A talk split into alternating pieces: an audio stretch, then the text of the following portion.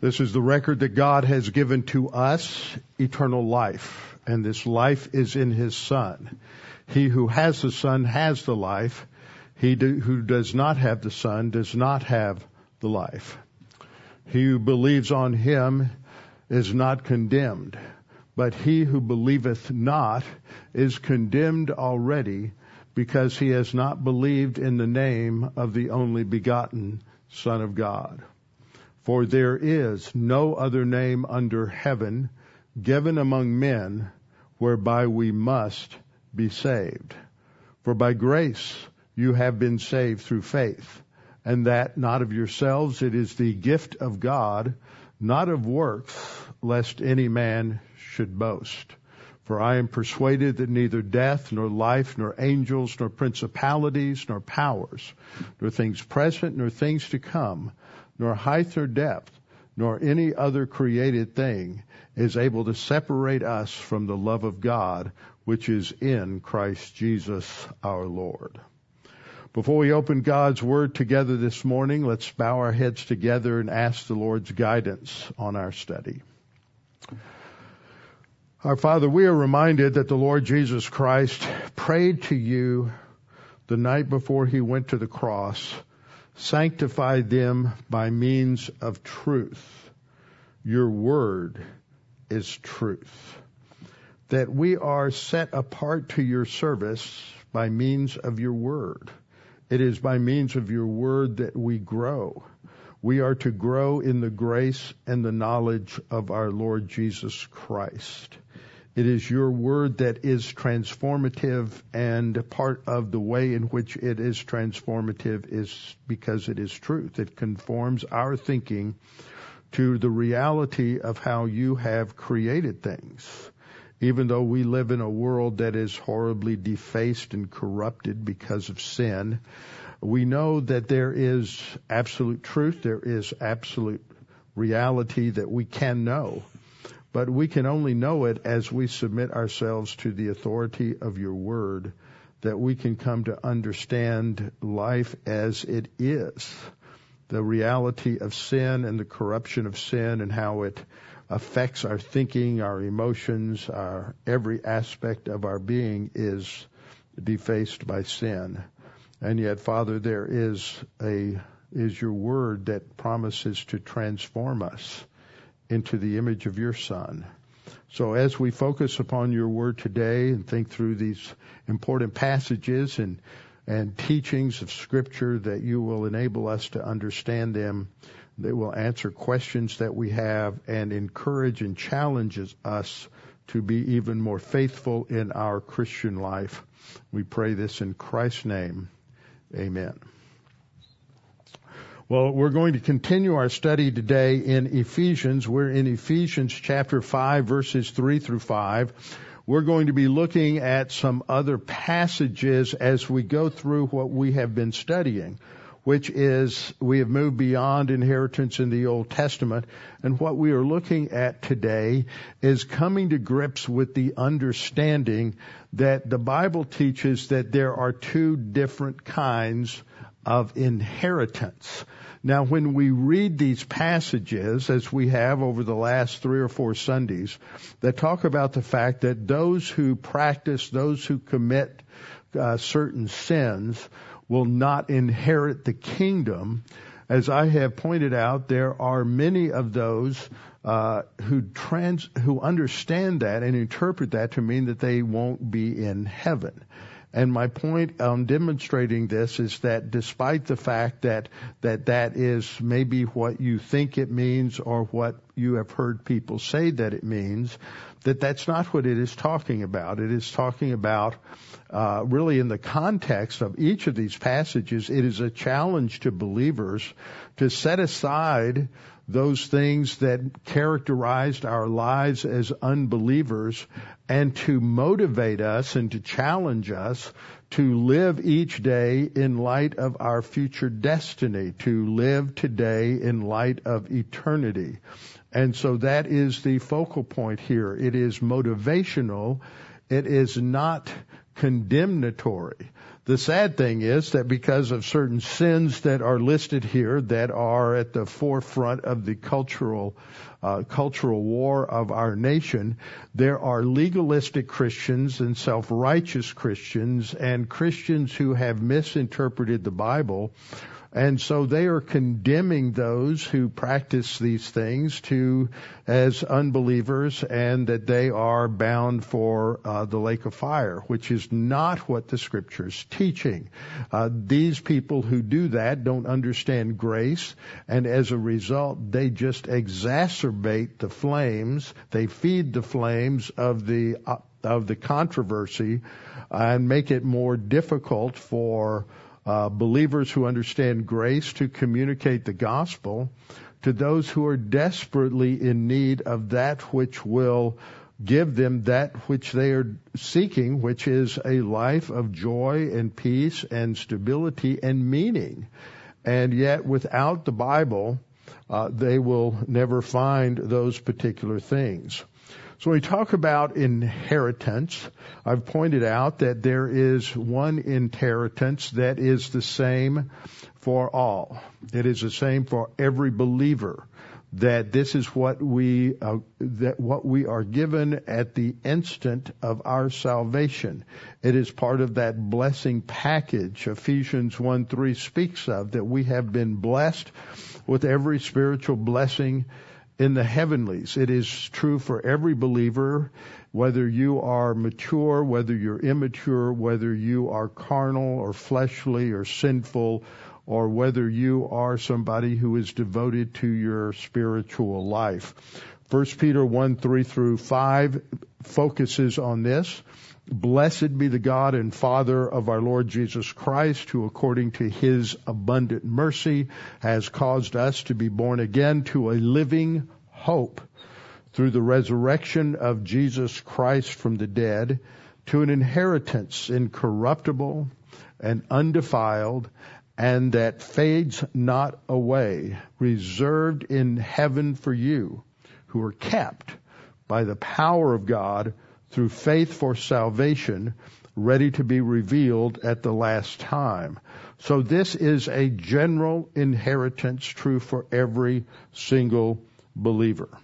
The problem is when we take that meaning and apply that to passages like Ephesians 5, 3 through 4, which has a list of sins and ends by saying that the one who does this has no inheritance in the kingdom of Christ and God.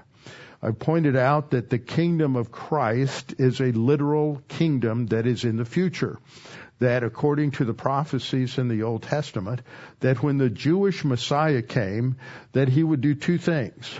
First thing he would do is that he would pay for the sins of the world. He would die as our substitute. He would die for his people and that through him many would be justified, would be declared just. That is what he did at the first coming, at the first advent when he paid the penalty for sin.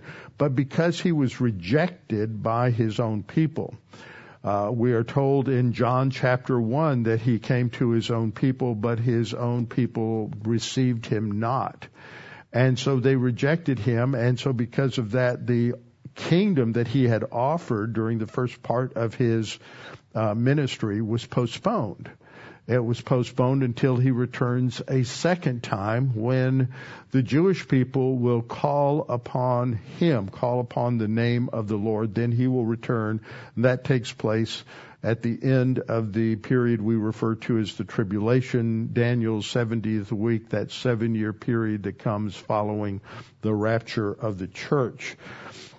So this is talking to Christians, to church age believers to motivate them not to continue in the sins that have been committed in the past because it has consequences. It doesn't have consequences in terms of their eternal destiny, but it has consequences at the judgment seat of Christ.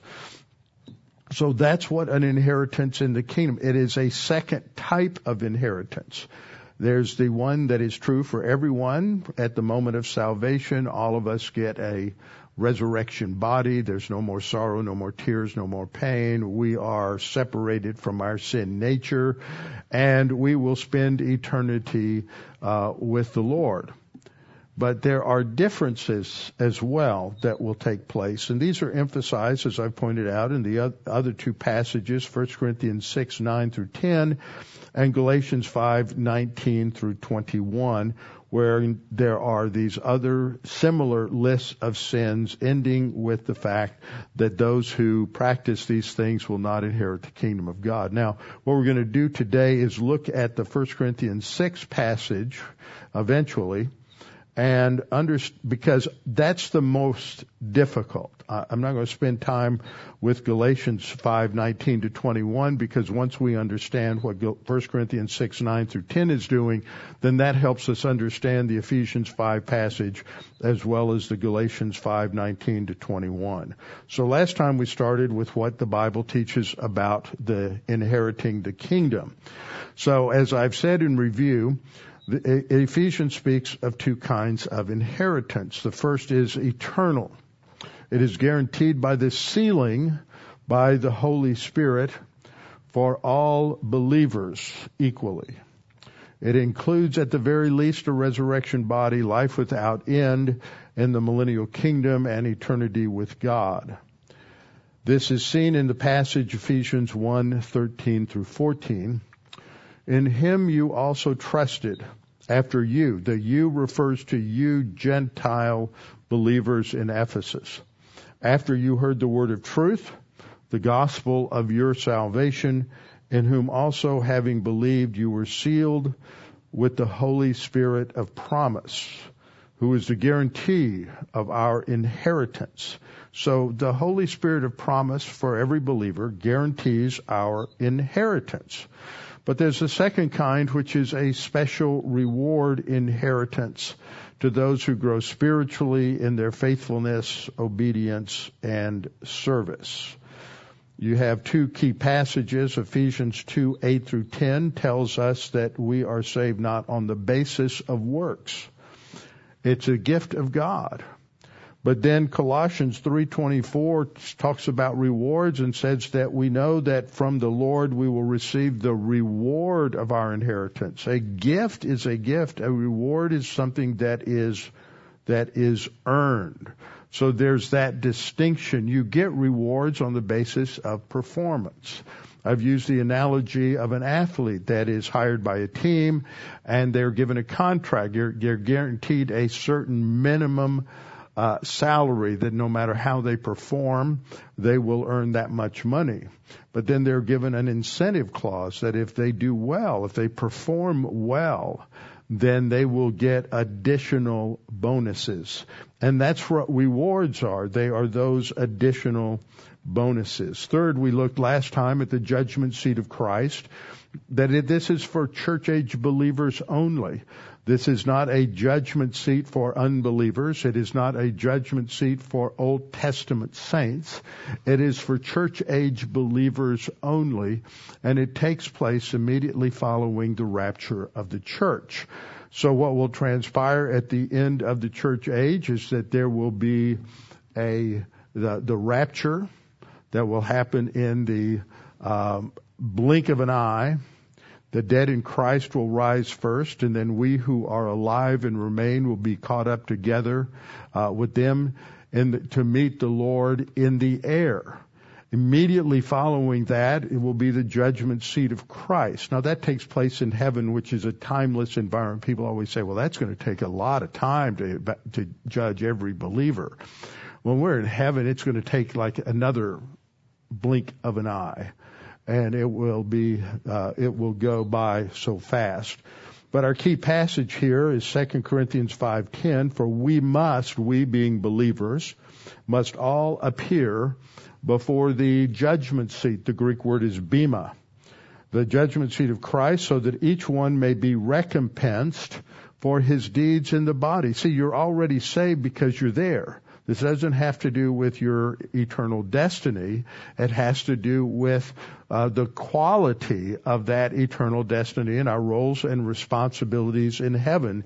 For all of us, it will be a place of perfection and great joy but there will be some differences in roles and responsibilities. So the timeline is that at the end of the church age, there's the rapture of the church, immediately followed by the Bema, the judgment seat of Christ.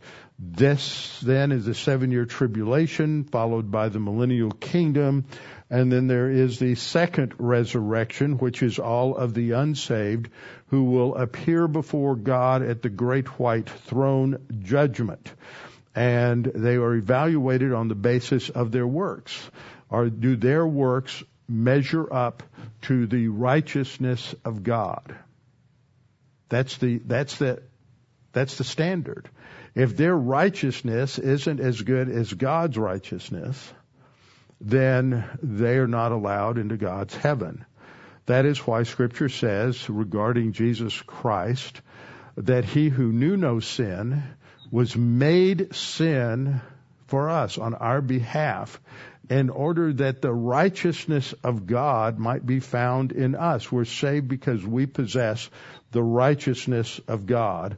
And then we go into the eternal state and those who have rejected God and his free offer of righteousness will have eternal condemnation.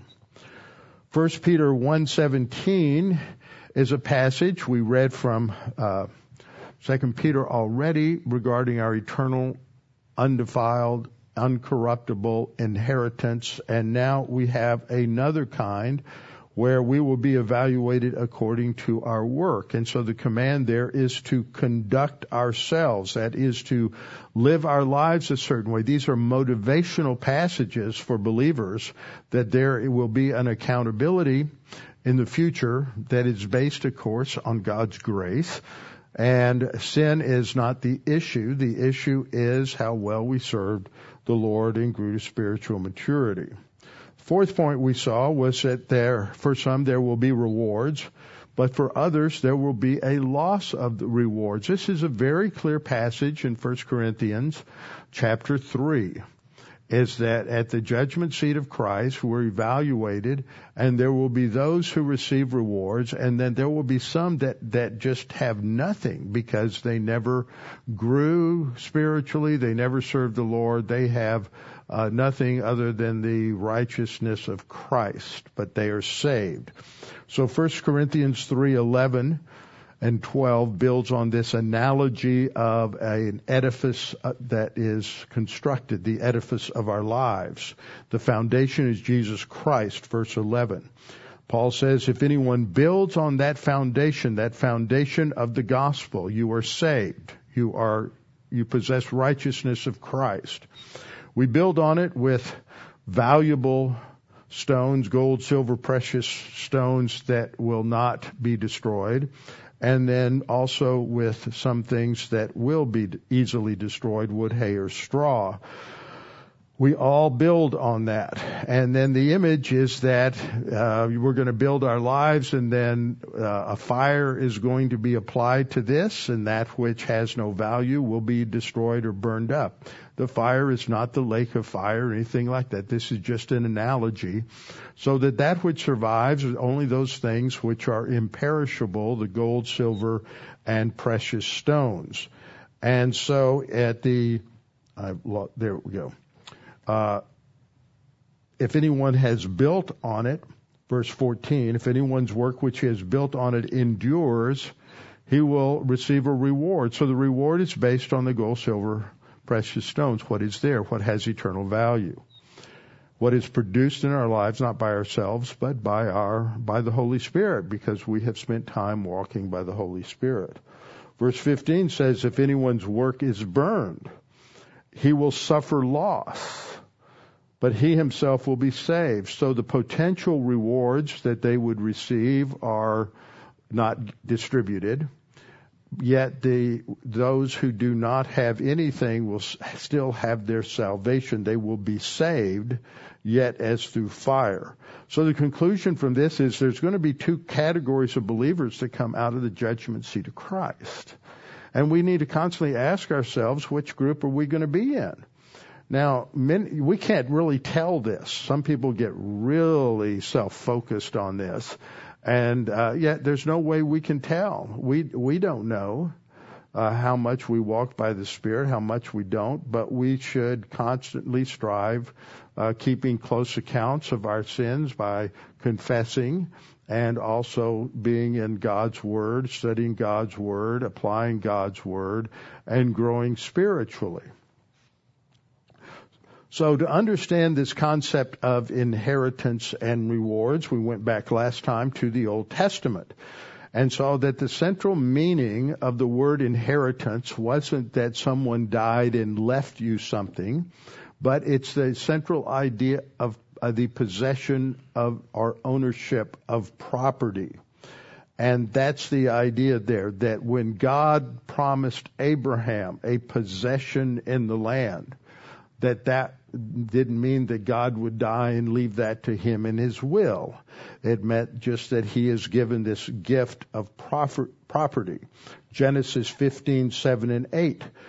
God speaking to Abram said, I am the Lord who brought you out of the Ur of the Chaldeans to give you this land to inherit it, to possess it. Now, Abraham never possessed it in his lifetime. Now, we covered this and we'll be covering it some more in the Tuesday night Bible study from the Interlocked series on the Abrahamic covenant. Abraham never possessed or owned any land of that which God promised him in the Old Testament other than the cave of Machpelah in Hebron, which he purchased for his grave and for the grave of his wife Sarah, who predeceased him. So Abram asked this question, well, Lord, how shall I know that I will inherit it? So the answer is the Abrahamic covenant. The context explains in uh, Genesis 15 the context that God had promised descendants that they would come from his own body. He, Abraham had a hard time believing that. So he was always trying to come up with a way to help God provide him with an heir. Eventually, after uh, about 20 years from the promise, uh, Sarah, who's 90, Abraham's 100, and God rejuvenates her reproductive system. I heard a obstetrician one time go through a, a, very long list of all of the physiological changes that would have had to have taken place in Sarah's body for her to be able to um, become pregnant, conceive, and to um, not only give birth, but afterwards uh, to nourish the infant. All of these different physiological, biological systems would have had to have been regenerated. It's an incredible miracle. And God was telling Abram to trust him, that the heir would come from Abram's own body. Later he says it will come from you and Sarah.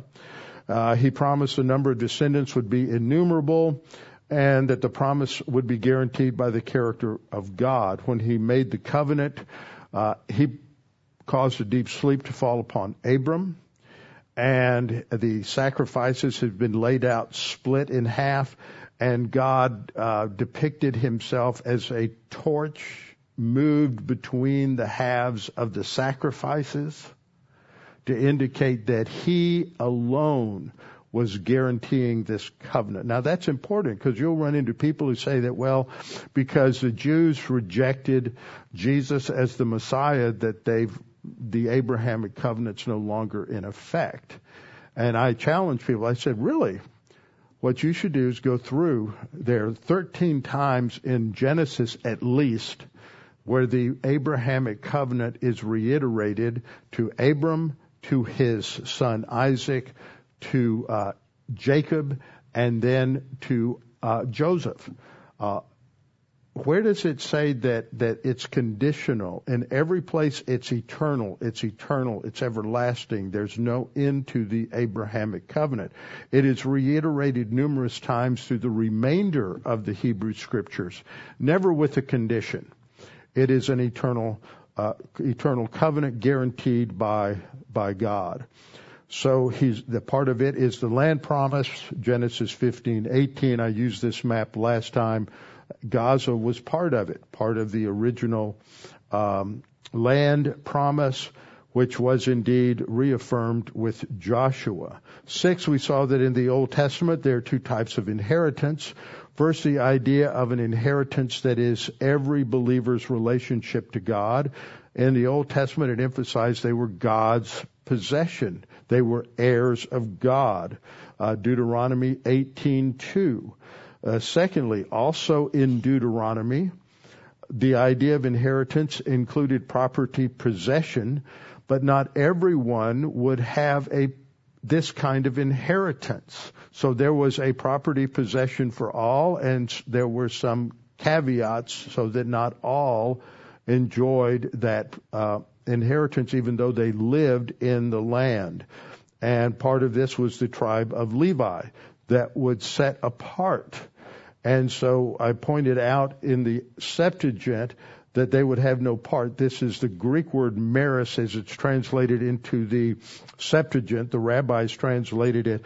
We will come back and look at the significance of that word when we get into the New Testament. But it shows us that the New Testament ideas were all based on this Old Testament understanding. So we concluded there's a general inheritance of a relationship to God unrelated to the possession of the land promised to Israel. Two categories of inheritance. Some would be in the land with no possession in the land, and then others would be uh, in the land and have ownership. The seventh thing I pointed out was that there's the same distinction in the New Testament. So we have this general inheritance of 1 Peter 1, 4, and 5. And then we come to one of the key passages we're looking at this morning is in Romans 8:17. Now, a lot of you have heard me go through this. There's a tendency for you to put your brain in neutral because you say, oh, I've heard this taught 15 times. I know what he's going to say. No, you don't. Every time I go back, go back through this, I always read new material and study new material. And so there are some new aspects here, but uh, we all know that there's an issue here with the commas and punctuation. And so for those who've never heard this before, I'm going to review that a little bit because that's the easy part. The more difficult parts, which I'm not sure I've taught before, uh, probably have, um, is a little is based on Greek grammar, so that gets a little more technical. But the first part's easier for us to understand. So when we look at Romans 8:17 here, we have a couple of important words to look at. Uh, the words that we should look at are the word if, if children, and then we have a second if later on, if indeed we suffer with them. They're not the same word. Uh, so we will talk about that. And so what Paul is saying in this, in this period is talking about as believers, we all have been adopted by God. We have the indwelling of the Holy Spirit. And he says, and if children, and it's a first class condition in the Greek.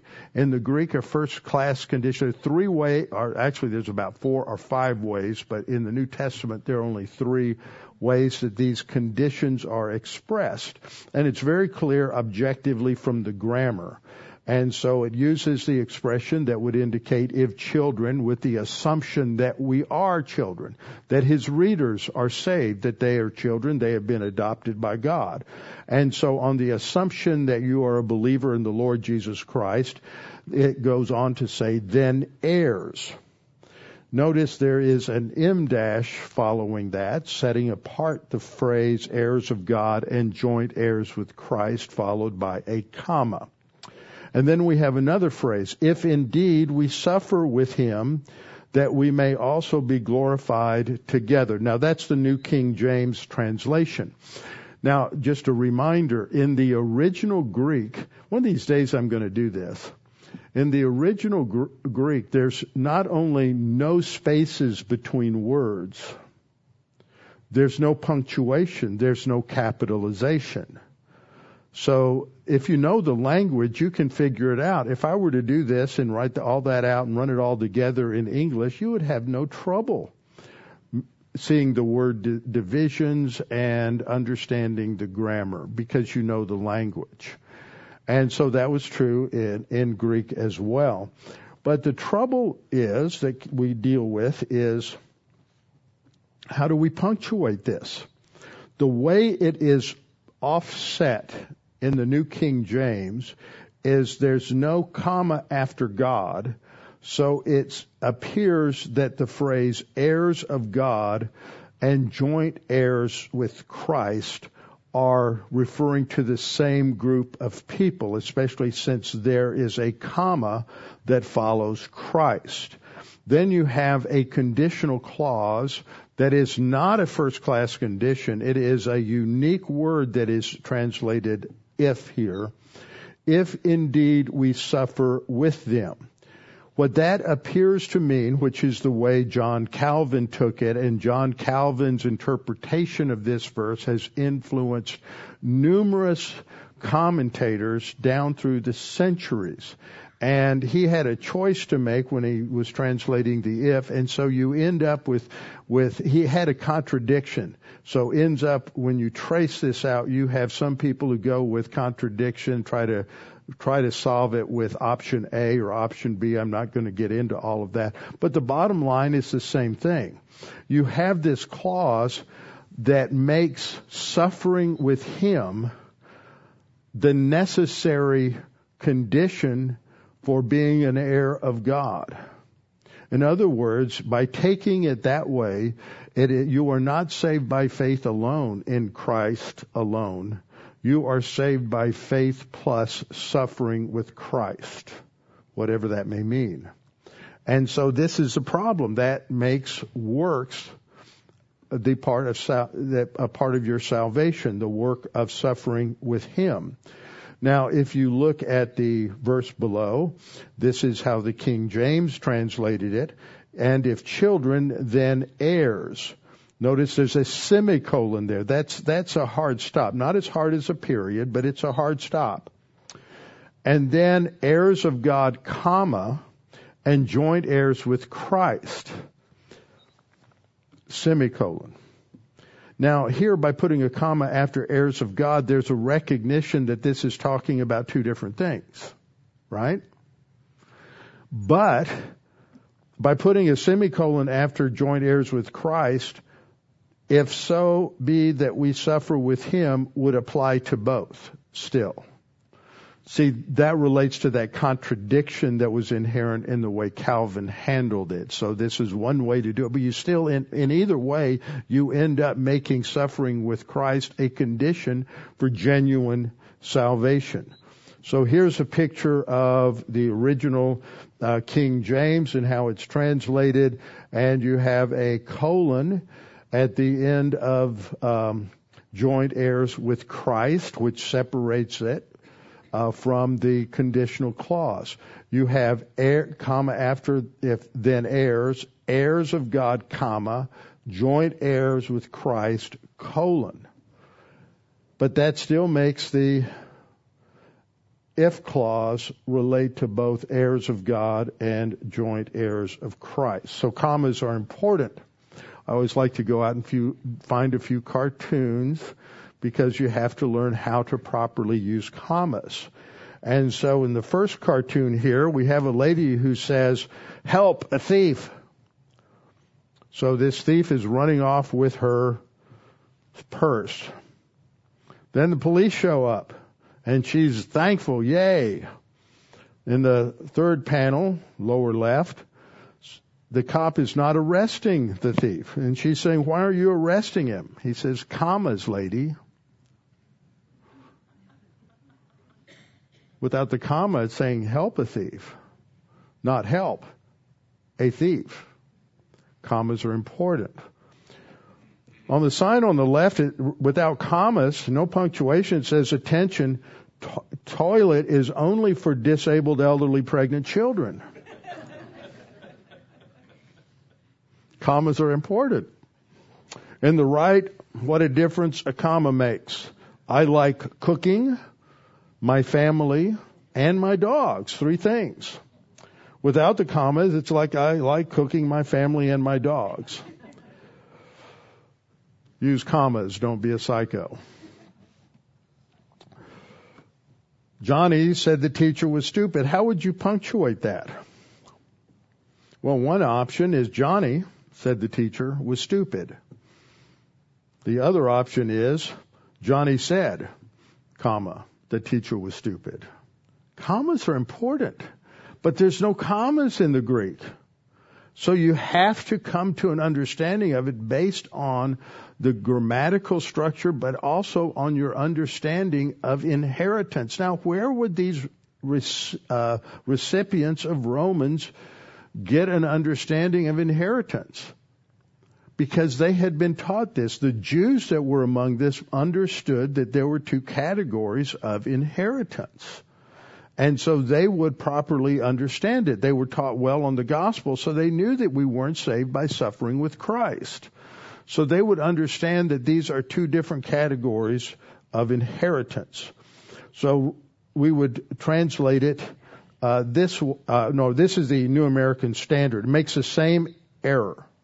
If children, comma, heirs also, comma, heirs of God and fellow heirs with Christ, and then if indeed we suffer with him, so that we may also be glorified with him. And this is, this is a problem. Other translations do the same thing.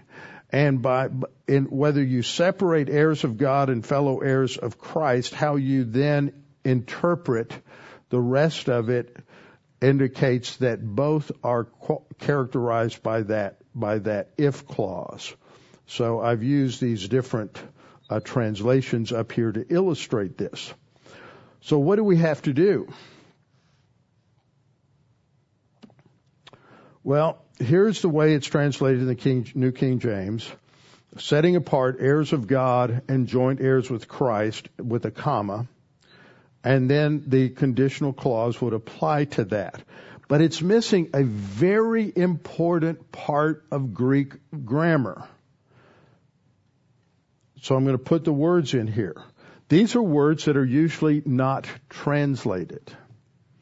These are words that indicate a usually a contrast and but not always. Now this is where you get into it, a very important part of exegesis. Now you all know that I have there are a lot of pastors and a lot of others that listen and are more technically proficient in grammar. So uh, this is just a higher level explanation of what you've been taught before when you get this kind of a phrase where you're talking about a contrast, sometimes it's not a contrast, it's just a, an ex, further explanation.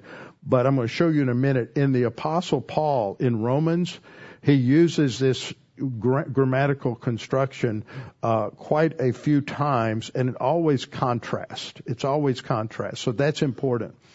And it's called a men de clause because what you will have at the beginning of one phrase is this word men.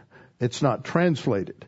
It's to indicate that there's a contrast that's taking place, and then it will be followed at the second clause with the word de. And so it should be translated, and if children, comma, on the one hand, heirs of God, comma, and on the other hand, I, the contrast, so it's contrasting these two kinds of inheritance by that men de construction. If children, on the one hand, heirs of God, and on the other hand, or we could translate it, but on the other hand, joint heirs with Christ, if indeed we suffer with him, that we may be also glorified together. So this is how this sets up, and it's not just well, I, you know, that somebody's reading this into it because it fits their theology. That's not how you do exegesis. You have to say, well, how does Paul use this phrase? In some letters, he uses it differently, but in Romans, he's very consistent, and there's a list on this slide of all of the different places. Uh, looks like about 12 or 14 different uh, places that he uses this men de construction, and it always indicates a contrast in Romans. So if somebody's going to try to make it mean something else, they have to deal with this. And as I have read through a number of commentaries that by Greek scholars, it's always interesting that you ignore what you don't like. So, you come to this statement. If children, on the one hand, heirs of God, so that's this heirship we talked about in the Old Testament. God is their heir. Uh, that is what we have when we all believers have God as their heir, as their uh, possession. And on the other hand, joint heirs with Christ if indeed we suffer with him. Now what's interesting here, this is not not the usual if that you would find, which is just the word a e spelled e i, but this is a compound word, a pair e i p e r, which indicates a condition that is not yet fulfilled. So it's on the other hand joint heirs if in the future, if truly you or we suffer with them. And the implication there is that if you read this, it's am I going to be willing to suffer for the gospel? Am I going to be willing to take a stand where I may be rejected. Don't think of suffering as somebody uh, putting you on the rack or somebody shipping you off to Devil's Island in prison or putting you in solitary confinement or burning you at the stake. It it can be just simple rejection. Your family just doesn't want to have anything more to do with you because now you're a Christian, or that you're sort of shunned by some people at work, uh, something like that. It can be any level of of uh, discomfort or adversity because you're taking a stand for the truth of God's Word. And today we know that with political correctness and with all of the many different things that people take offense at, that some people, they just know you're a Christian, are will, uh, they'd be willing to uh, cut your head off right away. So are you willing to let it be known that you're a believer in Jesus Christ and take a stand for that? And so that's the idea here is that this is a challenge or encouragement to us to be willing to suffer uh, to whatever degree that God may put us in, uh, that we may glorify the Lord Jesus Christ through our testimony. So here's the uh, point, the if indeed translates the Greek word a pair, not the usual conditional word a, and it emphasizes a future possibility dependent on the fulfillment of the condition of suffering with him. Now that's, these are fine points of grammar you don't get in first year Greek and you don't get them in second year Greek and you probably don't get it in third year unless you're really working through some difficult uh, passages in whatever letters you're looking at. So, but this is in, in something you dig out of the grammars. So what we end up seeing here is in Romans 8:17 that there are two types of heirs. Heirs of God describes all believers, and joint heirs with Christ describes those who grow spiritually. Now, all of that's necessary to understand the background of what we're seeing in these three passages in, in 1 Corinthians 6 and Galatians 5 and Ephesians 5, and that is that those who commit or practice certain sins will not inherit the kingdom of God. So what we've seen is inheriting has two senses. The general sense that is true for every believer and the other sense that uh, may disqualify believers from some rewards at the judgment seat of Christ. So that the concept of inheriting the kingdom is understood in these two radically different ways. One is to simply enter the kingdom and another is to have a share in the privileges and possessions of the kingdom. So we're going to look at 1 Corinthians 6, 9, and 10. This is a verse that, that these, some of these legalistic independent Baptists and self-righteous uh, Pentecostals and others will browbeat people who have a problem with same-sex attraction. And you know, you can't be saved if you do these things. And it's just an embarrassment to the cross. They don't understand the Bible. They don't understand grace. And it's really sad. That is not what this passage is saying. But we need to understand what it is saying. Do you not know that the unrighteous will not inherit the kingdom of God? Do not be deceived. Neither fornicators, that's anyone who is practicing sex outside of marriage, nor idolaters, nor adulterers. Notice those things always seem to go together fornicators, idolaters, adulterers, nor homosexuals, nor sodomites. Very clear what it is talking about here. Nor thieves, nor covetous, nor drunkards, nor revilers, nor extortioners will inherit the kingdom of God. So the second thing that we see here is that the term inherit the kingdom is used in six passages in the scripture. Matthew 25:34, which is talking about uh, in a in a parable related to uh, Gentiles at the um, uh, at the end of the tribulation. 1 Corinthians 6, 9, and 10, 15, 50, Galatians 5, 21, Ephesians 5, 5. So these three of these passages are what we're focusing on. So this is the key passage. Do you not know that the unrighteous will not inherit the kingdom of God? Second command, do not be deceived. And then verse 11 says, and such were some of you. Now the way most people read that is it's saying such were some of you. As if he's talking to a group of unbelievers and some of them are believers. That's not what it's saying. So let's take it apart. We have to answer these questions. To whom is Paul writing? What do we know about these Corinthians? Second, who are the unrighteous in verse 9? Uh, what does it mean, do not be deceived? What does inherit mean? And what does inherit the kingdom mean? We've already addressed that. And such were some of you. And then applying it to Ephesians 5, 5 and Galatians 19, 5, 19 to 21. So to whom is Paul writing? He's talking to a group of believers that's important to understand. Go back to Genesis, to, to 1 Corinthians 1 1. He's talking to these believers and he's constantly accusing them of all kinds of sins.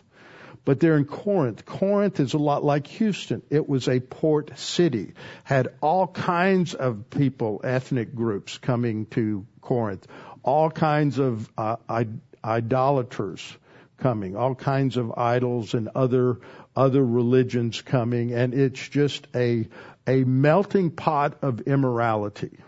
That was the culture of Corinth. About Corinth, we know that it was a Roman colony that was built for military veterans and freedmen. Second, it was a port city that brought sailors, slaves, Greeks, Asians, Egyptians, and Europeans together. It's just a melting pot of, of the world. Third, it was a city with a worldwide reputation for evil, immorality, and lasciviousness. It was a proverb. If you were immoral, if you were just all kinds of sexual depravity, you lived like a Corinthian. That was the that was the idiom. That was it was proverbial. So they had quite the culture. And Paul is writing to them. And in 1 Corinthians, he said, he accuses them of many things related to their conduct that is much less than spiritual maturity. They're, called fools. They are still practicing uh, incest uh, among them. There are they are lying. They're arrogant. They're divisive. It's almost like reading a list of the sins in Galatians five, the works of the flesh. Um, so we see that they're divisive and fractious in 1 Corinthians 1. And 1 Corinthians 1.25 and into chapter 2, they're enthralled by Greek pagan philosophies. Third, they're carnal. They're characterized by jealousy and strife.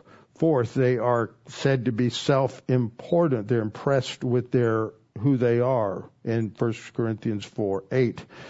They are boasting. They're arrogant in 129, 318, and 47. Uh, they are arrogant in 3, 6, 4, 7, and 418. They're seventh. They're licentious and morally permissive in chapter 5. Eight, they're sexually immoral in chapter seven. Ninth, they're gluttonous drunkards in chapter 11. Tenth, they are self-absorbed and pagan in their view of the gifts. That's chapters 12 through 14. Now, would you describe these people as righteous or unrighteous? Think about that. So that, that's a critical sense. So we have to understand that word. What does it mean to be adikos? You're familiar with this. We've talked about it a lot. The Greek word for righteousness, the root is D-I-K. Dikaiao is the word for to make righteous, to impute righteousness, to declare righteous. Dikaiosune is the quality of righteousness. So a is that prefix in Greek that is like the English un. They're not righteous. And so some say that refers to always refers to unbelievers, that it's a technical term for unbelievers. Others say it simply means wrongdoers. That's the root of it. At the first verse, which gives us context, a lot of, I mean, I made this mistake for years. A lot of us go to that, we read it. Does any of you, when he has a case, you're take, they would take other believers to court and sue them all the time. Does any of you, when he has a case against his neighbor, dare to go to law before the unrighteous and not before the saints? See, the word basically means wrongdoers. But in this context, because it's contrasted with saints, it would have the idea of unbelievers who were wrongdoers. But is that the core meaning of the word? You can't use verse 1 to interpret verse 9, 8 or 9. Why? Because there's other forms of the word that are used in between changing the meaning. So adikos can mean unjust or unrighteous, but that can refer to an unrighteous unbeliever or an unrighteous believer. In 1 Corinthians 6 9, when we read, Do you not know that the unrighteous will not inherit the kingdom of God? Many people say, Well, that refers back to the unbeliever here. So they read this as unbeliever. But in Thayer's lexicon, it can refer to unjust, unrighteous, or sinful, or deceitful. It doesn't have an inherent meaning of unbeliever in uh, Bauer, Arndt, and Gingrich, it means unjust, dishonest, or untrustworthy. In Abbott Smith, unjust, unrighteous, or wicked. It doesn't have an inherent meaning of being an unbeliever. So in 1 Corinthians 6, 8, we read, no, you yourselves do wrong. You do. You adikos, adikao, you are doing wrong. It is not saying you're an unbeliever. Uh, you yourselves do wrong the, the um, New American Standard just translates it, you yourselves wrong. And there's no do there. And NASB is a bad translation. It's, it's, it's, it's a wrongdoer. Uh, you do, you're wrongdoer and you cheat. So remember all those sins I listed they're guilty of already? Now they're cheaters. Okay? They, they do, they, they're wrongdoers and cheat. Now this verse comes right before the verse in question. So the meaning of this word has changed from the context of verse 1 to the context of verse 8. So the phrase in verse 9 is not the same as the wicked are understood as the unbeliever in verse 1. In verse 1, it's an adjective with an article where it refers to a class of people. But in verse 9, it doesn't have the article. The articular construction emphasizes identity. That's verse 1. The absence of the article, that's anarthrous. The anarthrous construction emphasizes character. And because the same word is used twice in 8 and 9, um, or, or, excuse me, the word is used twice, one in verse 1, one in verse 9. It may be justifiable to press the standard grammatical distinction here. If so, then the adikos in verse 9 are not the wicked of verse 1. That's where it gets, that's just technical grammar and interpretation. So what are we, what's it saying? Look at the context starting in verse 7. Now therefore, it is already an utter failure for you that you go to law against one another. Why do you not ra- rather accept wrong, which is adikeo? Why it's wrongdoing? It's not unbelief. Okay, why do you not rather let yourselves be cheated? Verse 8, no, you yourselves do wrong and cheat. You're adikeo. So twice it has this meaning of being a wrongdoer. And then we come to verse 9. Do you not know that wrongdoers will not inherit the kingdom? See, the context is 7 and 8. They are wrongdoers. And he's telling them, you know, if you continue to sin, if you continue to be a wrongdoer, you won't inherit the kingdom. It doesn't have to do with being a believer. So he says, so he makes his point there. Now, let's look at this verse 11 quickly. 1 Corinthians 6:11 says, "And such were some of you all." So the yellow circle is you all. Now, who are the you all? In context, it's all believers. And then you have a subset, some. So who are the some? Well, from the context of the letter, most of these Corinthians are cheating, they're liars, they're gluttons, they're drunkards, they're arrogant, they have all kinds of sexual immorality, right? So that yellow circle describes you all are saved, but you're still just filled with sin. You're walking according to your sin nature. But some of you are different, a subset. Some of you have grown and matured. So the sum the ways you can interpret the phrase, number one, the sum is a smaller group of believers in a larger group of unbelievers. But that would mean that the rest of the epistle is addressing a lot of unbelievers, and it's not. It's addressing them as the saints in Corinth. They're believers. So that's, that's how most people take it. You all are just unbelievers, and then they're just a minority of believers. Second way to look at it is that the sum is a smaller group of believers in a larger group of believers. And the larger group of believers are carnal.